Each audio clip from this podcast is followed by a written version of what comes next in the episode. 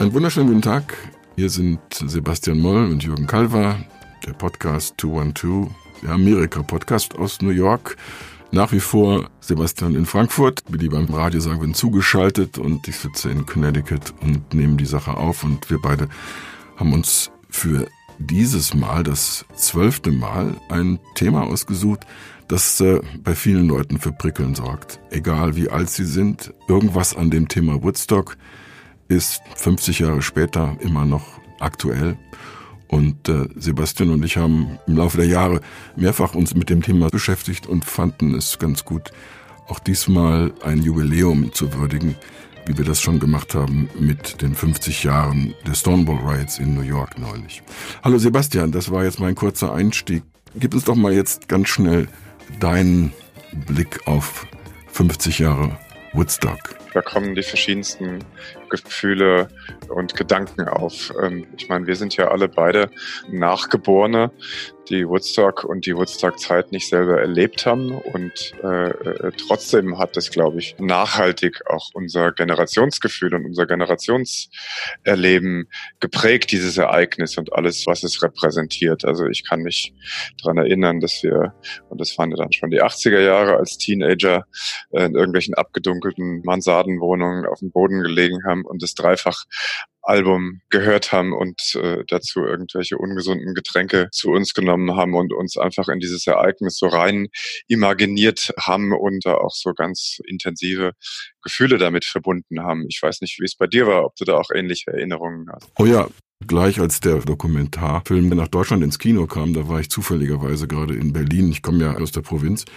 Und bin so schnell ich konnte in das Kino im Europa Center gelaufen, um diesen Film zu sehen, wo ganz wenig Leute übrigens in der Vorstellung waren. Ich glaube, der Film war kein großer Erfolg in Deutschland. Aber mich hat es völlig reingezogen und natürlich habe ich dann auch ganz rasch das Dreifachalbum mir besorgt und ähnlich wie du einfach immer wieder reingehört, weil das war auch immer eine Suche nach dieser Art von Musik, die da gespielt wurde, den Klängen, diesem Stil, dieser Vitalität der Musiker selber auf der Bühne. Ich habe das immer versucht, für mich so auf den Begriff zu bringen, was daran für uns attraktiv war. Man hätte ja auch sagen können, die 60er Jahre, das war die Hippie-Ära, da hatten wir dann als Leute, die ja noch ganz klein waren, mir auch sagen können, wir hatten mit dieser Ära nichts zu tun. Und viele Leute, die in den 80er Jahren sozialisiert worden sind, haben ja auch die Hippie-Ära, wie soll man sagen, haben sich davon abgenabelt oder abgetrennt und hatten ein ganz anderes Generationengefühl. Aber für uns hat es ja trotzdem so eine Attraktion gehabt. Und für mich kristallisiert sich das eigentlich stark in diesem Solo von Richie Havens, über den wir ja auch mit unserem Interviewpartner nachher sprechen, der minutenlang inbrünstig in die Menge dieses Freedom hineingeschrien hat. Und ich glaube, das ist für mich so symbolisch für das, was Woodstock bedeutet, dass diese Utopie und diesen Traum artikuliert von eben einer befreiten Gesellschaft, einem befreiten Leben, von einem anderen Leben, einfach dieser Traum, der damals noch wach war, dass alles irgendwie komplett anders sein kann, was dann bei uns irgendwie schon nicht mehr so war. Freedom, freedom, freedom.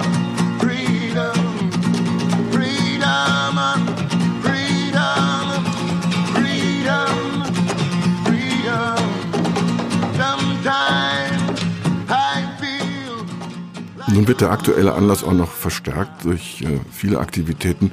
Die interessanteste Entwicklung aus meiner persönlichen Sicht ist, dass der Versuch, eine 50 Jahre Neuauflage Woodstock gescheitert ist.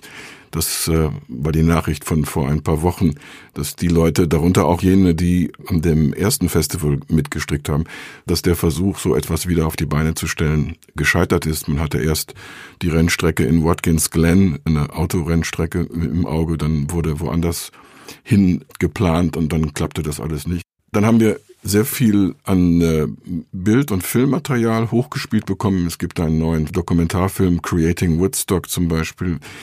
Da wird das alles nochmal aufgearbeitet. Und es gibt viele Zeitungsveröffentlichungen. Die Faszination, die für Sebastian und mich eine Rolle spielt, ist ein bisschen losgelöst davon. Für Sebastian und mich gibt es zwischen dem Ereignis selber, das also 1969 im August, in 3 Tagen, unglaubliche Mengen von Leuten, 400.000, 500.000 Leute in dieses kleine Örtchen Bethel gelockt hat. Zwischen diesem Ereignis und heute haben wir, nachdem wir in die USA umgezogen sind, unsere eigene Spurensuche betrieben. Einer der Gründe, warum wir sicherlich gar nicht mal so schlecht geeignet sind, heute an der Aufarbeitung ein bisschen teilzunehmen und auch Dinge mit einzubringen und einzuspielen, die nicht überall abgehandelt werden. Da gehört zum Beispiel das Interview mit einem Komponisten und Musiker namens Ken Lauber dazu, der nicht beim Festival dabei war, aber verschiedene interessante Anknüpfungspunkte bietet. Unter anderem hat er in der Zeit in Woodstock gelebt und war auch beteiligt an dem Versuch, 25 Jahre später eine Art Revival-Festival mit Richie Havens, den Sebastian gerade erwähnt hat, auf die Beine zu stellen. Also das ist unsere Gemengelage und ich glaube, wir können einsteigen und zur Einstimmung hier erstmal der Ton der Nachrichten von 1969. CBS berichtet über das Chaos in Woodstock und sagt zum ersten Mal der Welt, was da eigentlich passiert ist. A rock music festival that drew hundreds of thousands of young people to a dairy farm in White Lake, New York over the weekend came to an end today. And we have a report from Richard O'Brien.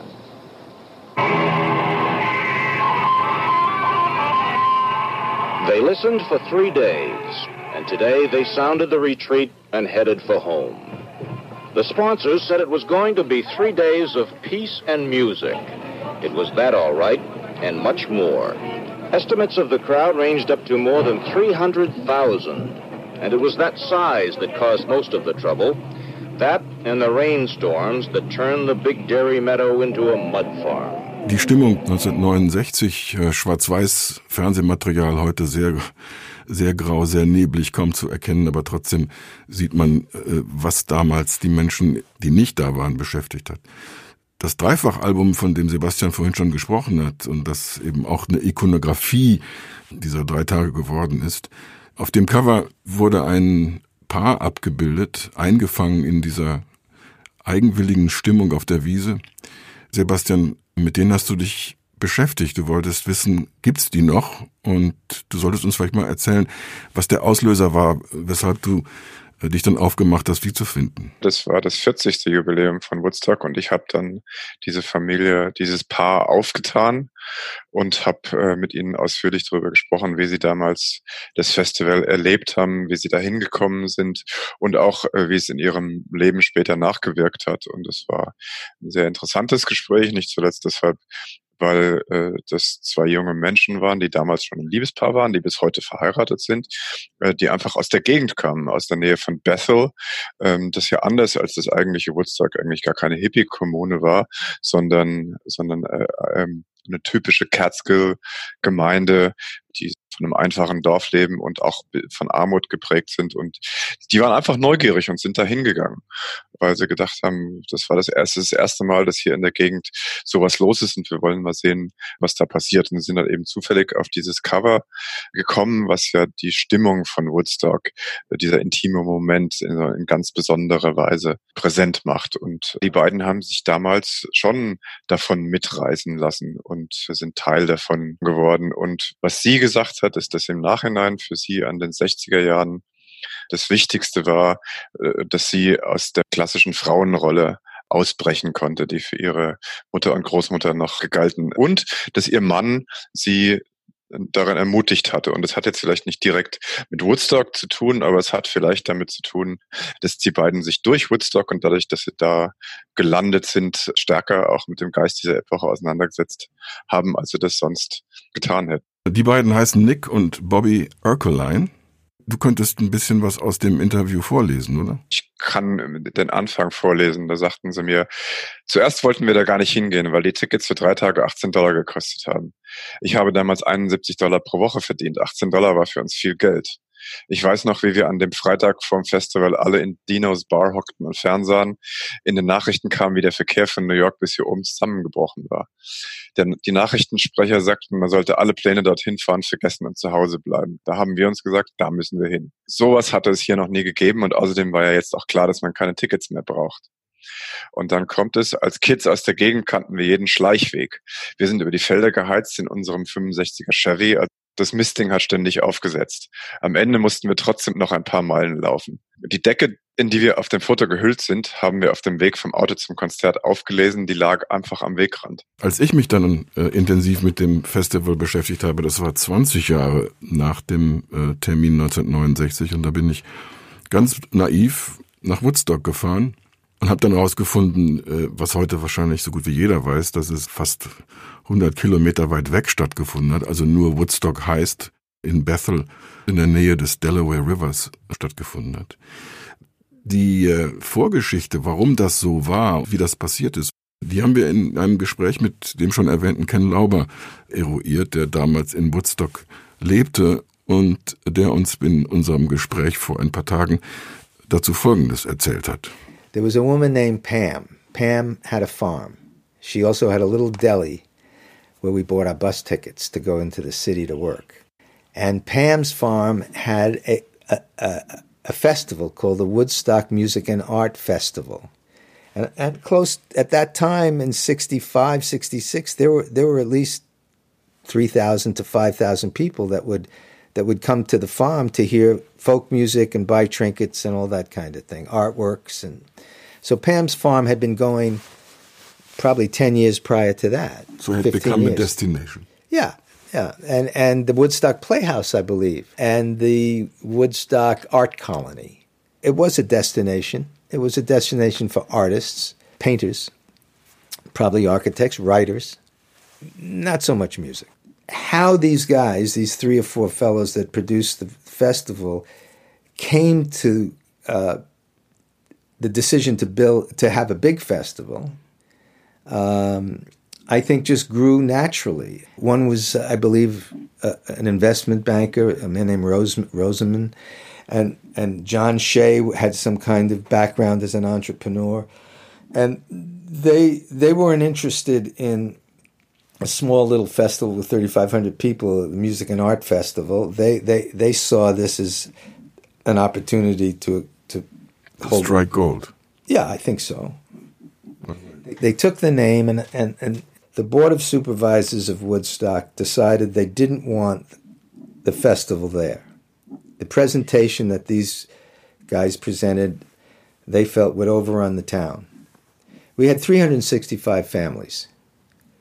In 1964 and 65. So it was a summer Catskill resort for many years for people from the Lower East Side, et cetera, et cetera. So they kind of ran it out of town, but they drew a circle and said you could use the name if you were 50, 60 miles away. Now, how they got Max Yasgur to give his farm, I have no idea. I think they just made a deal with him. But how it grew to that probably had to do with promises made to the musicians and the performers. It was just another gig to begin with. You know, we're going to do this concert, and they hyped it a lot. And I think they began around 66, 67.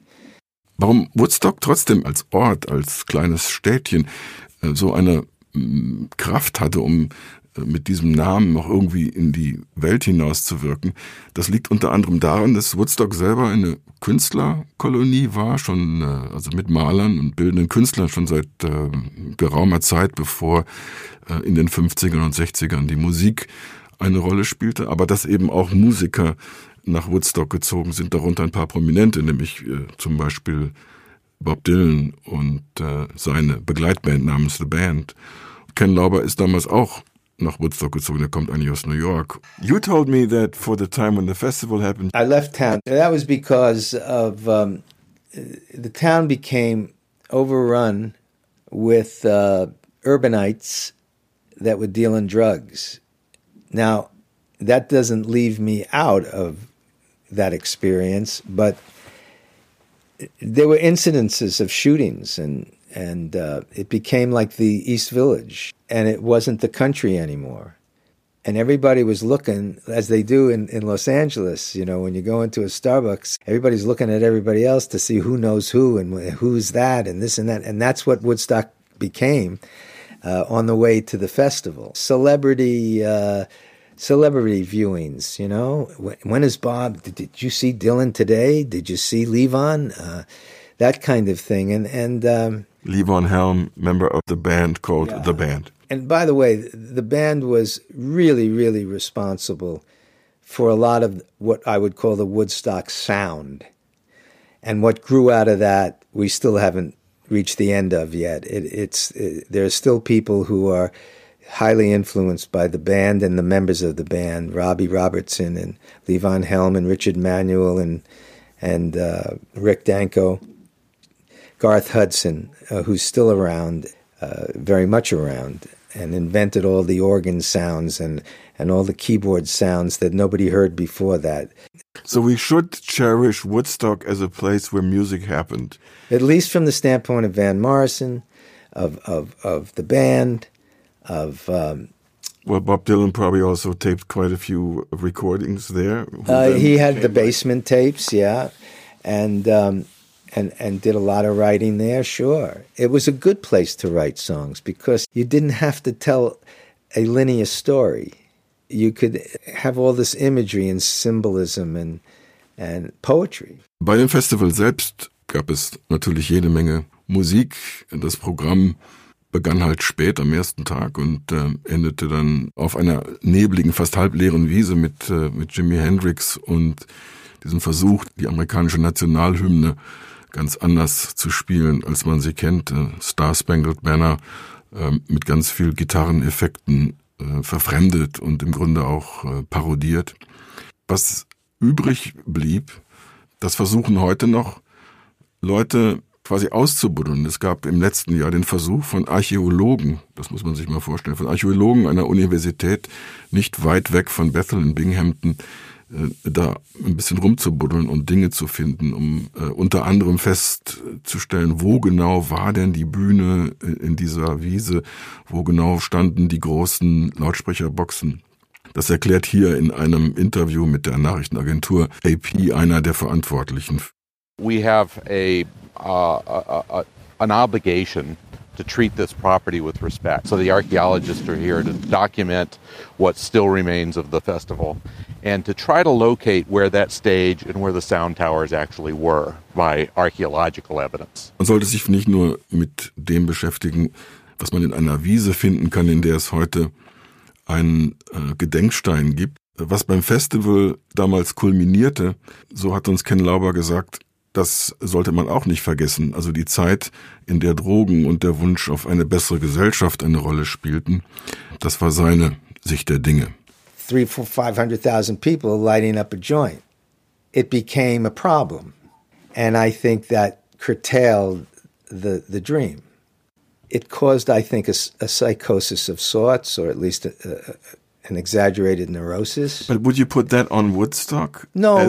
But the question was regarding the culmination of something. And by that time, people were really, growing weed in the backyards and using mescaline and LSD. And so the experimentation with drugs for these weekend warriors helped a sort of naturalistic experience take place, where you looked at trees and you saw the bark. Or you got naked in nature. Sebastian, du hast ja manche Gedanken gemacht im Laufe der Jahre darüber, was denn übrig geblieben ist und was das Festival damals war und wie man das im Rückblick heute eigentlich bewerten sollte. Auf was legst du heute in deiner Betrachtung einen erheblichen Wert? Ich fand es ja sehr treffend, wie Ken Lauber das formuliert hat, dass er quasi gesagt hat, dass dieser utopische Geist, diese Sehnsucht nach einer besseren Welt, die viele Leute dieser Generation getragen hatte, in Woodstock auch davon überschattet waren, dass da auf einmal 500,000 Leute auf Speed waren und dieses Gefühl, dass es irgendwie alles zu weit gegangen ist, ja, was er ja dann auch beschreibt, als er sagt, er ist dann aus Woodstock weggezogen, weil auf einmal die Stadt nach Woodstock kam und es auf einmal irgendwie Drogenkriminalität und Schießereien gab.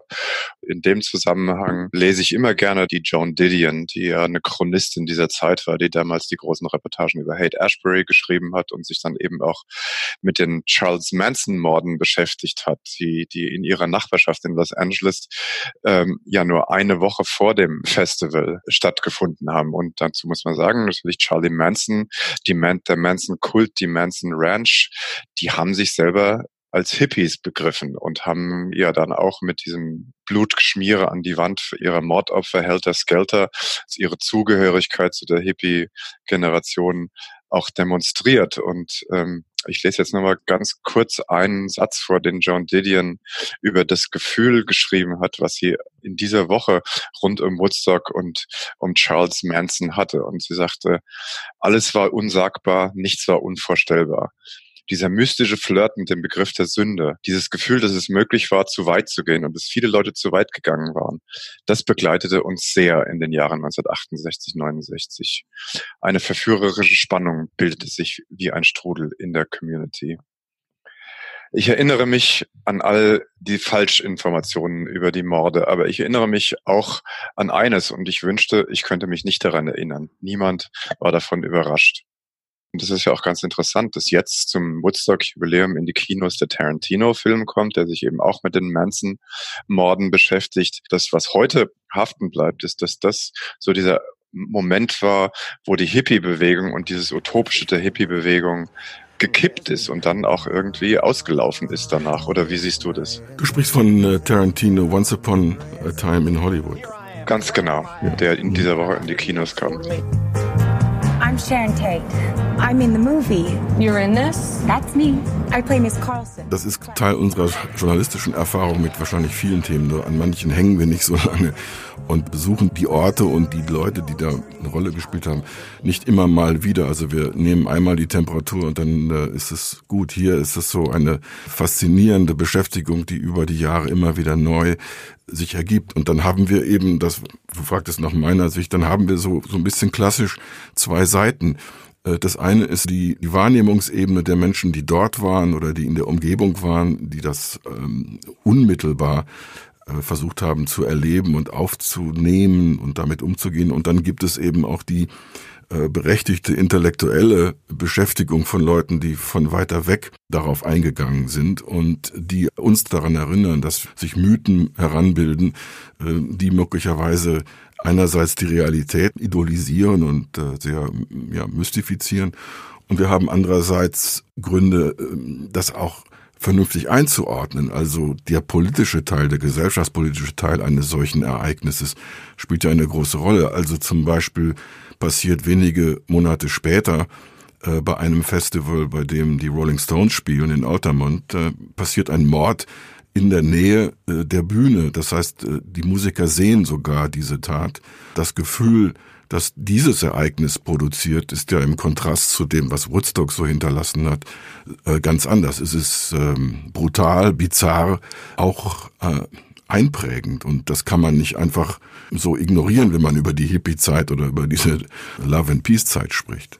Ich glaube, das Altamont Festival und was da passiert ist, das passt ja sehr gut in dieses Bild auch. Dieser Versuch, den Woodstock-Geist nochmal aufleben zu lassen, so völlig in die Hose geht und nach hinten losgeht. Und das nicht zuletzt deshalb auch, weil die Stones die Hells Angels als Sicherheitskräfte engagiert haben, was ja dann wieder in dieses Bild dessen geht, dass es irgendwie zu weit gegangen ist, dass Grenzen überschritten worden sind. Ja, und dieses Bifokale an solchen Ereignissen, also das Abenteuer aus nächster Nähe und die intellektuelle Verarbeitung und Einordnung solcher Ereignisse, das erlebt man dann, wenn man sich die Mühe macht, an solche Orte zu gehen. Also ich selbst habe eben, das war eine meiner ersten großen Geschichten 1989, als ich hier angekommen bin. Ich habe halt versucht rauszufinden, wie sieht das da heute aus, also heute, damals 1989.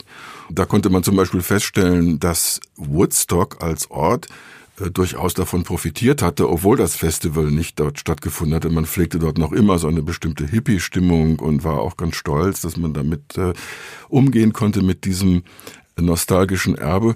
Als ich in Bethel war und mir das dort angeguckt habe, was dort übrig geblieben war, gab es ein faszinierendes Erlebnis mit Leuten, die sich erinnern konnten, wie diese Welle von Menschen über sie rübergeschwappt war und wie sie damit umgegangen waren.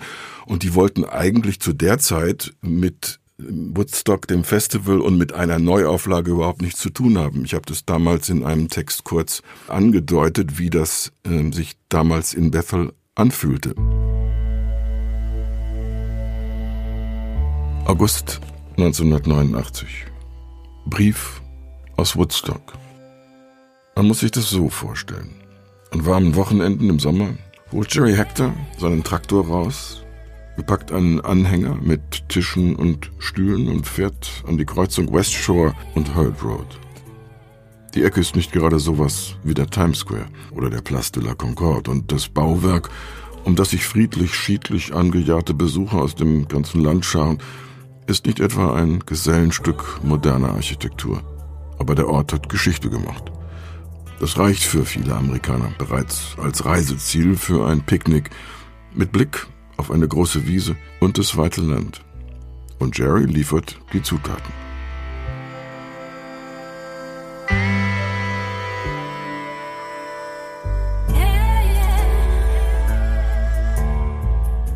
Die Leute aus der Gegend nennen den grauen Betonblock an der Kreuzung Monument. Das Wort klingt übertrieben, denn das Graffiti-verschmierte Kunstgetüm ist mal gerade 2 Meter lang und 1 Meter breit und sieht aus wie ein armseliger Grabstein. Doch für die Menschen in Sullivan County war das Ereignis, an das der Stein erinnert, tatsächlich etwas Überwältigendes. Noch heute reden sie in Jerrys Kneipe Last Chance mit Schaudern in der Stimme darüber. Als wäre damals ein Orkan über sie hereingebrochen. Nicht zu stoppen, nicht zu lenken und schon gar nicht zu begreifen.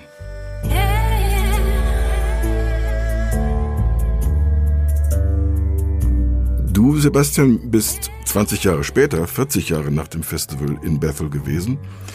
Und da hatte sich was weitergedreht, etwas entwickelt. Was hast du damals mitgenommen? Als ich nach Bethel gefahren bin, da hatte ja auf der Farm von Max Yasgur, also an dem Ort des Festivals, hatte das Woodstock-Museum eröffnet. Ein sehr schönes Museum mit vor allen Dingen vielen historischen Dokumenten, mit Videos und Fotos, aber auch mit einer schönen kontextuellen Einordnung des Ereignisses in die Zeitgeschichte. Die Wiese, der Abhang, wo das Festival stattgefunden hat, war also wunderschön glatt gemäht und als Veranstaltungsort hergerichtet. Und ich hatte dann auch, wie du, mit Leuten aus dem Ort gesprochen und die das damals erlebt hatten. Und die hatten mir dann auch erzählt, dass es direkt nach dem Festival eigentlich so war, dass die Verantwortlichen in der Politik dort erstmal gar nichts mehr damit zu tun haben wollten, dass die auf keinen Fall mit diesem Festival auf ewig in Verbindung gebracht werden wollten und dass es dann aber erst so um das 40. Jubiläum rum oder vorher umgeschlagen ist und sie erkannt haben und entdeckt haben, dass das als Attraktion ja vielleicht doch nicht so schlecht ist, an Woodstock zu gedenken und dass man sich sozusagen dieser Vergangenheit gegenüber dann auch öffnet. Du klingst übrigens so, als ob du den Besuch dieses Museums durchaus empfehlen kannst. Ja, würde ich auf jeden Fall sagen. Das Museum, das ist so auf einer Anhöhe, also quasi oben auf diesem Abhang, wo das Festival stattgefunden hat, und in Verbindung mit den Tondokumenten und mit der historischen Einordnung, an diesem Fleck zu stehen und diese Aura einzuatmen, da kann man wirklich, glaube ich, sehr gut an einem Vormittag nochmal durchleben, wie das damals auf die Leute gewirkt hat, die dabei waren. Zwischen dem 20 Jahre nach dem Festival und das, was du gesehen hast, 40 Jahre, dazwischen liegt ein Ereignis, das möglicherweise auch den Menschen in Bethel selbst wieder Lust gemacht hat, sich mit dieser eigenen Geschichte zu identifizieren. Das war nämlich 1994. Da gab es 2 Parallelentwicklungen. Das eine war der erste große Revival-Versuch auf einer riesigen Wiese in der Gegend, aber nicht um die Ecke, in Saugerties. Die Neuauflage von Woodstock, ich hatte damals die Gelegenheit, dorthin zu fahren und darüber auch zu schreiben. Die Erinnerung daran ist wirklich von Matsche geprägt, von dem Green Day-Konzert, wo die Zuschauer anfangen, Rasenteile auf die Bühne zu werfen. Und parallel fand etwas statt, da hat der schon erwähnte Ken Lauber übrigens eine gewisse Rolle gespielt, nämlich in Bethel auf der Wiese, der Festivalwiese, wurde fast aus dem Stand ein freies Konzert auf die Beine gestellt. Von Richie Havens angeschoben, aber mit Unterstützung. Es kamen einige Musiker, die auch beim Originalfestival dabei gewesen sind, also zum Beispiel Canned Heat und Arlo Guthrie. Das ist damals aufgenommen worden und man musste keinen Eintritt in Bethel bezahlen 1994. Es kamen mehrere 10.000 Menschen. There was no way on earth ever again that Max Yasgur's farm could ever become a secondary thing. Not ever again. Up the pumps right now.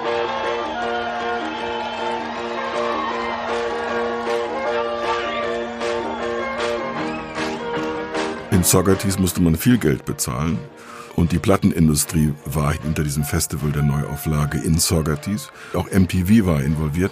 Und zweitens, die Männer, die damals dieses Festival organisiert haben und aufgenommen haben, sitzen noch heute auf dem Material, denn es hat noch keinen gegeben, der das rausbringen möchte. So als wäre die Neuauflage 25 Jahre später in Bethel irgendein illegitimes Kind dieser ganzen Geschichte gewesen.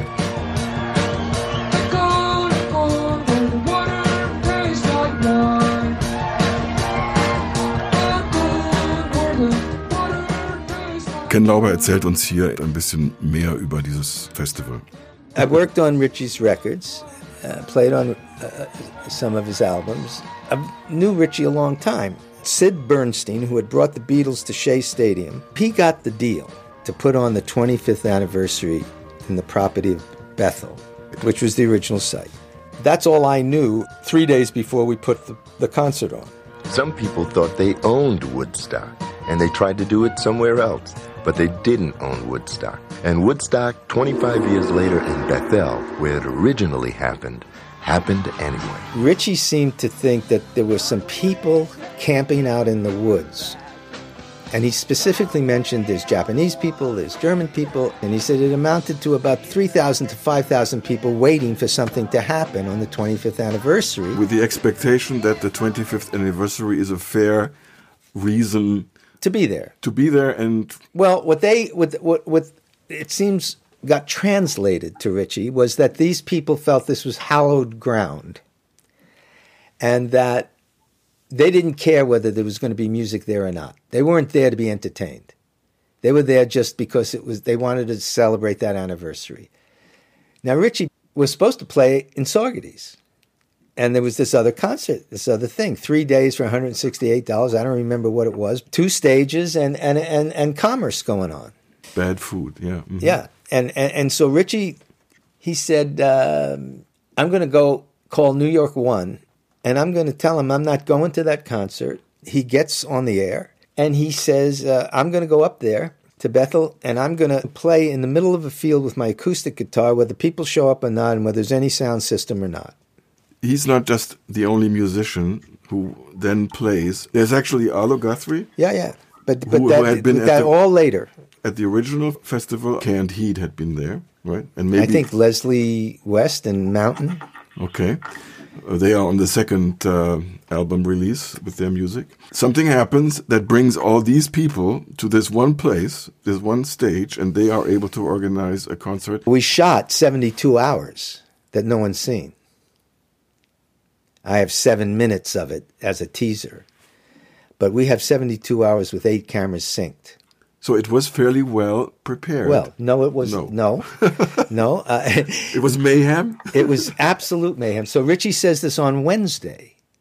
On Wednesday at 5 o'clock, he calls a mutual friend, Bernard Fox, an engineer, and he says, Bernie, do you want to help us out?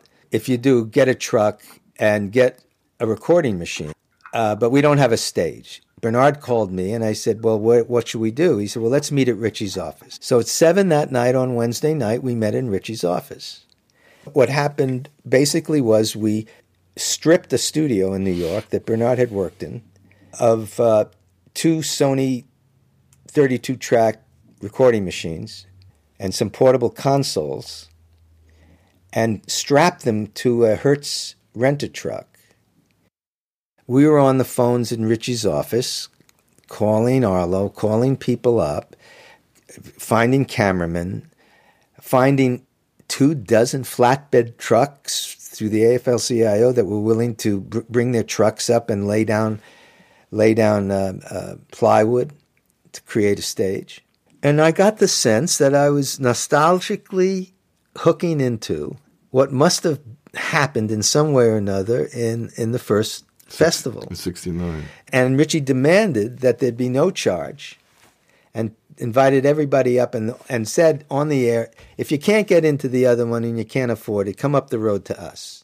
Die Frage ist doch, Sebastian, kann man heute, 50 Jahre später, über diesen nostalgischen Touch hinaus nicht erkennen, dass es in der Geschichte der Popmusik und der populären Kultur immer auch um Geld und ganz viel Geld gegangen ist? Ken Lauber hat ja erzählt, wie das Woodstock Festival aus einem kleinen, unabhängigen Folk-Festival in Woodstock entstanden ist, allein aus dem Gedanken von diesen Bier-Organisatoren, dass die eben sozusagen den Zeitgeist erkannt hatten und eben das Potenzial, da ein großes Geschäft draus zu machen. Jetzt muss man natürlich sagen, dass die an dem Festival selber kein Geld verdient haben, wenn ich mich richtig erinnere, oder täusche ich mich. Die konnten ja dann gar keine Eintrittskarten mehr verkaufen, weil alles im Chaos versunken ist. Der Stand der Dinge gleicht während des Festivals war, dass sie vor einem Berg von Schulden standen.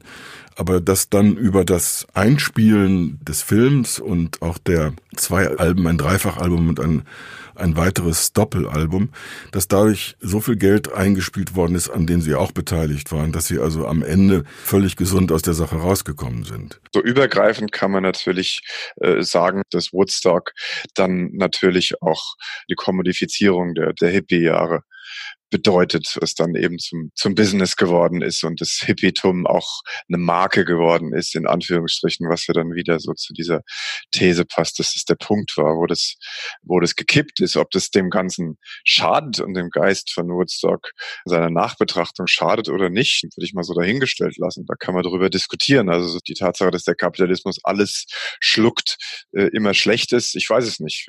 Hast du einen Gedanken dazu? Ja, ich habe eigentlich schon immer, wenn es um bestimmte Formen der Rockmusik und Popmusik ging, ein, nennen wir es mal, gespaltenes Verhältnis entwickelt und gepflegt.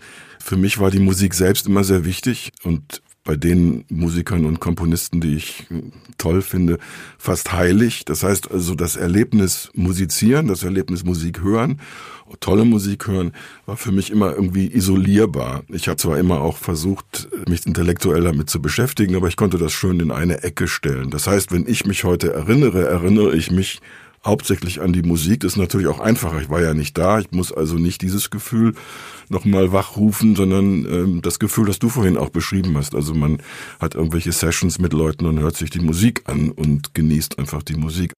Wenn ich mich heute damit beschäftige, möchte ich nicht ignorieren, was für ein kommerzielles Produkt das geworden ist und wie das, ja, zu einer Commodity, wie wir auf Englisch sagen, geworden ist.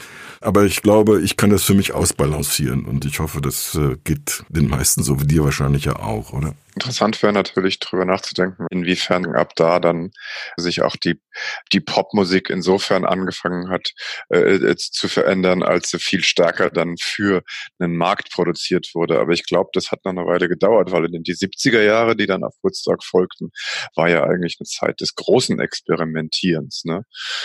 In der Pop- und Rockmusik, wo nicht unbedingt die Hits von Produzenten geschrieben wurden. Es gibt da verschiedene Entwicklungsstränge. Wenn ich es ganz, ganz eng sehe, dann glaube ich, dass musikalisch Woodstock wie eine Weiche im Schienenverkehr gewesen ist. Also nach Woodstock hin hat sich stilistisch und musikalisch sehr viel entwickelt und wurde im Paket als besondere Qualität dort auch sichtbar und hörbar. Und danach war wiederum klar, also es wurden ja auch zum Beispiel sogenannte Supergroups gebildet in der Zeit, eine von denen war zum Beispiel ja auch in Woodstock, also Crosby, Stills und Nash, und die dokumentieren dann im Nachgang auch diese Weiterentwicklung Richtung ja noch mehr kommerzielles Potenzial, noch mehr Publikum, noch mehr Markt. Alles, was dann danach experimentell passiert, bis hin zu einer großen Revolte, nämlich im Punk, in den späten 70er Jahren, hat natürlich damit zu tun, wie die Musikindustrie, damals nannten wir sie die Schallplattenindustrie, wie die diese Trends, Entwicklung, diese Kreativität ausschlachtet. Aber wir kommen eben kurz nach Woodstock zum ersten Mal in Auflagenzahlen bei den Alben, die vorher nicht erreicht worden sind. Das hat nichts direkt mit Woodstock zu tun, aber das ist irgendwie eine Entwicklung, eine Gesamtentwicklung. Also da kommt irgendwann Anfang der 70er Jahre Carole King mit ihrem Album Tapestry, das schafft neue Verkaufsrekorde. Dann kommt in den 70er Jahren irgendwann Peter Frampton Comes Alive, bringt neue Auflagenrekorde auf weltweit. Ich glaube, der kommt so auf 10 bis 12 Millionen verkaufte Tonträger. Und dann kommt irgendwann Michael Jackson, der diesen Rekord nochmal bricht. Thriller, 20 oder so Millionen Auflage. Und daran kann man, glaube ich, dann erkennen, wohin die Industrie, die Schallplattenindustrie driftet. Zu den großen Namen, zu den großen Acts, den großen Stars. Und die kreative Entwicklung ist zwar nicht weg, aber sie führt immer wieder nur zu so kleineren Ausbrüchen, ob das dann nun in Form des Punks, wie schon gesagt, oder eben auch in anderen musikalischen Ausdrucksformen, die auch zum Beispiel aus Großbritannien, wie Anfang der 80er Jahre, als die Synthesizer reinkamen und diese künstlicheren Töne plötzlich eine Rolle spielten. Ich glaube, ich war ein bisschen weit unterwegs, aber ich versuchte das jetzt doch einigermaßen zu bündeln. Super spannend. Kann man das vielleicht dann so formulieren, das kann ich ja als Frage an dich artikulieren, dass rund um Woodstock jetzt nicht unbedingt nur speziell zu diesem Ereignis hin das Thema Kommerzialisierung in der Popmusik erstmals sozusagen als Problem artikuliert wurde und als Widerspruch? Unterschwellig war das schon immer da, ne? Also die Schallplattenindustrie der 60er Jahre, der frühen 60er Jahre, die wusste noch gar nicht so richtig mit diesen jungen Musikern und deren Ideen anzufangen. Da saßen halt ältere Herren, die haben halt das Geschäft geregelt und die konnten mit den Leuten, die hatten dann lange Haare und sahen ein bisschen frech aus, konnten nicht viel anfangen. Und das hat sich daneben zwischen dem, was die Beatles als Beispiel und die Rolling Stones eben ab Mitte der 60er Jahre und auch die Beach Boys in den USA so an Erfolgen auf die Beine gestellt haben und dann auch, was die schwarze Musik mit Leuten wie Aretha Franklin und Otis Redding und was in Detroit mit dem sogenannten Motown-Sound passiert ist, was sich da entwickelt hat. All das führte in dieselbe Richtung. Es wurde einfach richtig viel Geld umgesetzt und das stimulierte die Leute, die in diesen Situationen was auf die Beine stellen können, nämlich mit Geld mehr Geld verdienen. Ja, was bleibt uns im Jahre 2019, wenn wir zurückschauen auf Woodstock? Also ich habe jetzt in der Vorbereitung auf unseren Podcast nochmal im Rocklexikon nachgeschlagen. Der Text, der unter W wie Woodstock dort geschrieben worden ist, der liest sich eigentlich wie die kompakte Bewertung, die man heute anstellen sollte. Ich würde gerne einen kleinen Ausschnitt daraus vorlesen. Ich glaube, das klingt am Ende sehr rund und sehr verbindlich. Rocklexikon, Ausgabe 2008, Autoren Siegfried Schmidt-Joos und Wolf Kampmann. Woodstock ist zum Synonym geworden für ein gigantisches Popmusikfestival, das von 4 jungen Amerikanern zwischen dem 15. und 17. August 1969 in Bethel, New York, veranstaltet worden war. By the time we got to Woodstock, sang Joni Mitchell, die selbst nicht dabei war, we were 500,000 strong and everywhere there was song and celebration. We are Stardust, we are golden, and we've got to get ourselves back in the garden. Nicht zuvor und nicht danach wurde die Folksong, Rock-, Soul- und Blueskultur der jungen Generation, die der Hippie-Führer Abbie Hoffman anlässlich dieses Rock- and Drug-Picknicks Woodstock Nation nannte, so vollständig und repräsentativ dokumentiert. Das bedeutende planetarische Ereignis, so der Schriftsteller Allen Ginsberg, wurde vom Regisseur Michael Whatley auf 100 Kilometer Farbfilm eingefangen und machte als 3 Stunden Dokumentation in Technicolor in der ganzen Welt Kasse. Binnen 18 Wochen hatte der Film $5 Millionen eingespielt. 3 Jahrzehnte später schätzten Experten das Inkasso von Warner Brothers auf ein 100-faches davon. Waren wir nur wenige. Jetzt gibt es Massen und Massen und Massen von uns. Aber schon 4 Monate später erlosch die Woodstock-Euphorie, im Horror des mörderischen Free Festivals der Rolling Stones in Altamont.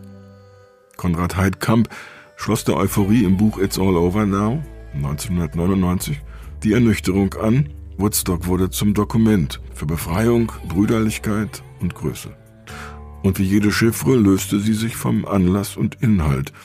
Es war der bis heute von jeder Generation neu abrufbare Protesttraum von langen Haaren, kuscheligen Zelten, gutem Dope und freier Liebe. Von nun an hatte die Rockmusik Festivals und Stadien zu füllen. Je größer, desto politisch manifester. Und es dauerte nicht lange, bis die Synonyme Jugend und Kommerz und Dabeisein die letzten Reste einer Alternativkultur ersetzt hatten.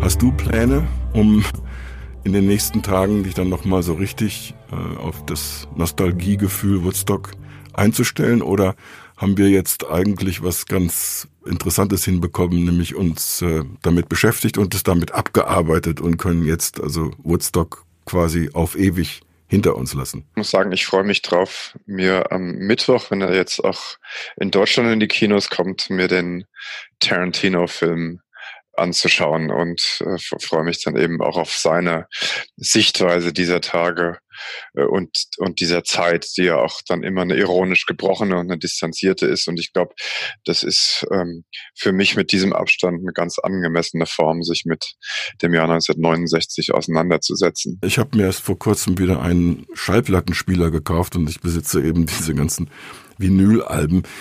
Ich will mal die Platten kreisen lassen und mal schauen, ob ich damit so ein bisschen Stimmung erzeugen kann, dass es mich zurückholt in die Zeit, wo ich zum ersten Mal diese Sachen gehört habe und eben total begeistert war. Ja, dann viel Spaß dabei. Danke, ja. Und dir auch mit Quentin Tarantino. Okay. Und ja, danke für heute an alle, die uns zuhören.